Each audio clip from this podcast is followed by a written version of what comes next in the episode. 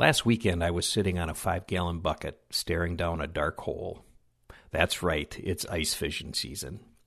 To my left was my brother in law using Garmin LiveScope technology. The sonar technology showed fish right next to his bait in real time.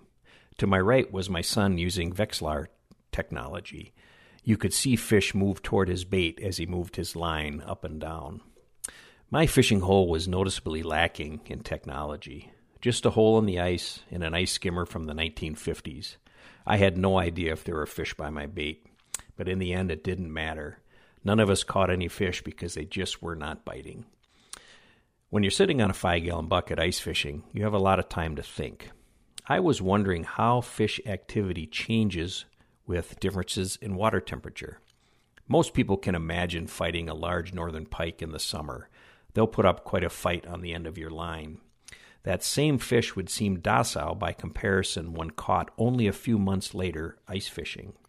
Why is this? Well, certainly water temperature plays a role. As a general rule, fish activity increases with temperature. In the summer, lake water surface temperatures can reach into the 70s or more. This is certainly not the case in the winter. The water temperature just under the ice is 32 degrees. That is a 40 degree decrease in temperature from summer to winter. Fish continue to feed in the winter, but less actively. It's obvious that water temperature in lakes are not uniform from summer to winter, but it's also not uniform from top to bottom. During summer stratification, lakes more than 20 feet deep usually stratify into three distinct layers. The top epilimnion layer stays warm at around 65 to 70 degrees. The middle metalimnion layer is the transition layer between the warm top and cold bottom. And the bottom hypolimnion layer is the coldest, ranging from 39 to 45 degrees. Fish activity will certainly differ upon what layer they are positioned. Fish are cold blooded animals. Cold blooded means the animal's body temperature is basically the same as its surroundings. A fish swimming in 50 degree water will have body temperature very near 50 degrees. Fish can regulate their body temperature only by swimming into different surroundings, such as swimming to a different water depth or swimming into the shade of a pier or other water structure.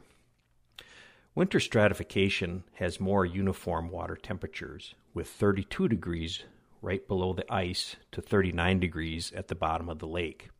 These temperatures remain stable because ice cover prevents winds from mixing the water. In cold water, enzymes that digest the food a fish eats are very slow acting.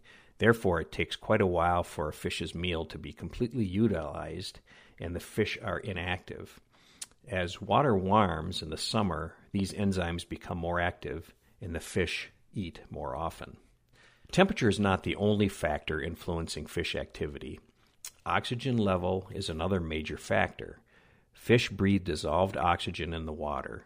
Water plants and phytoplankton increase oxygen levels in lakes through photosynthesis, but it's depth dependent.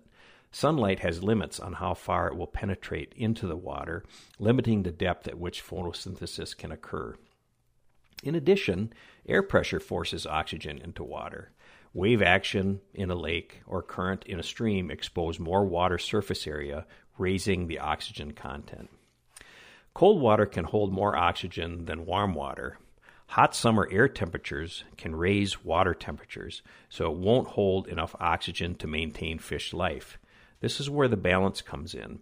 Fish are more active in warm water, but can't be too warm to be void of oxygen.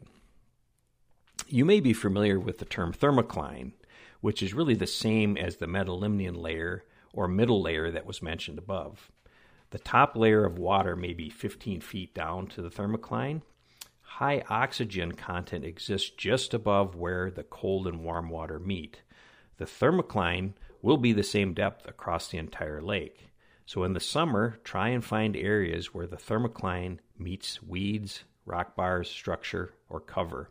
Fish will favor these high oxygen areas and just might be convinced to bite.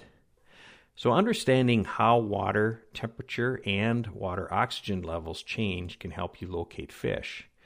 Making them bite is another story. That's why we call it fishing and not catching. For field notes, this is Scott Bovey from the University of Wisconsin Madison's Kemp Natural Resources Station.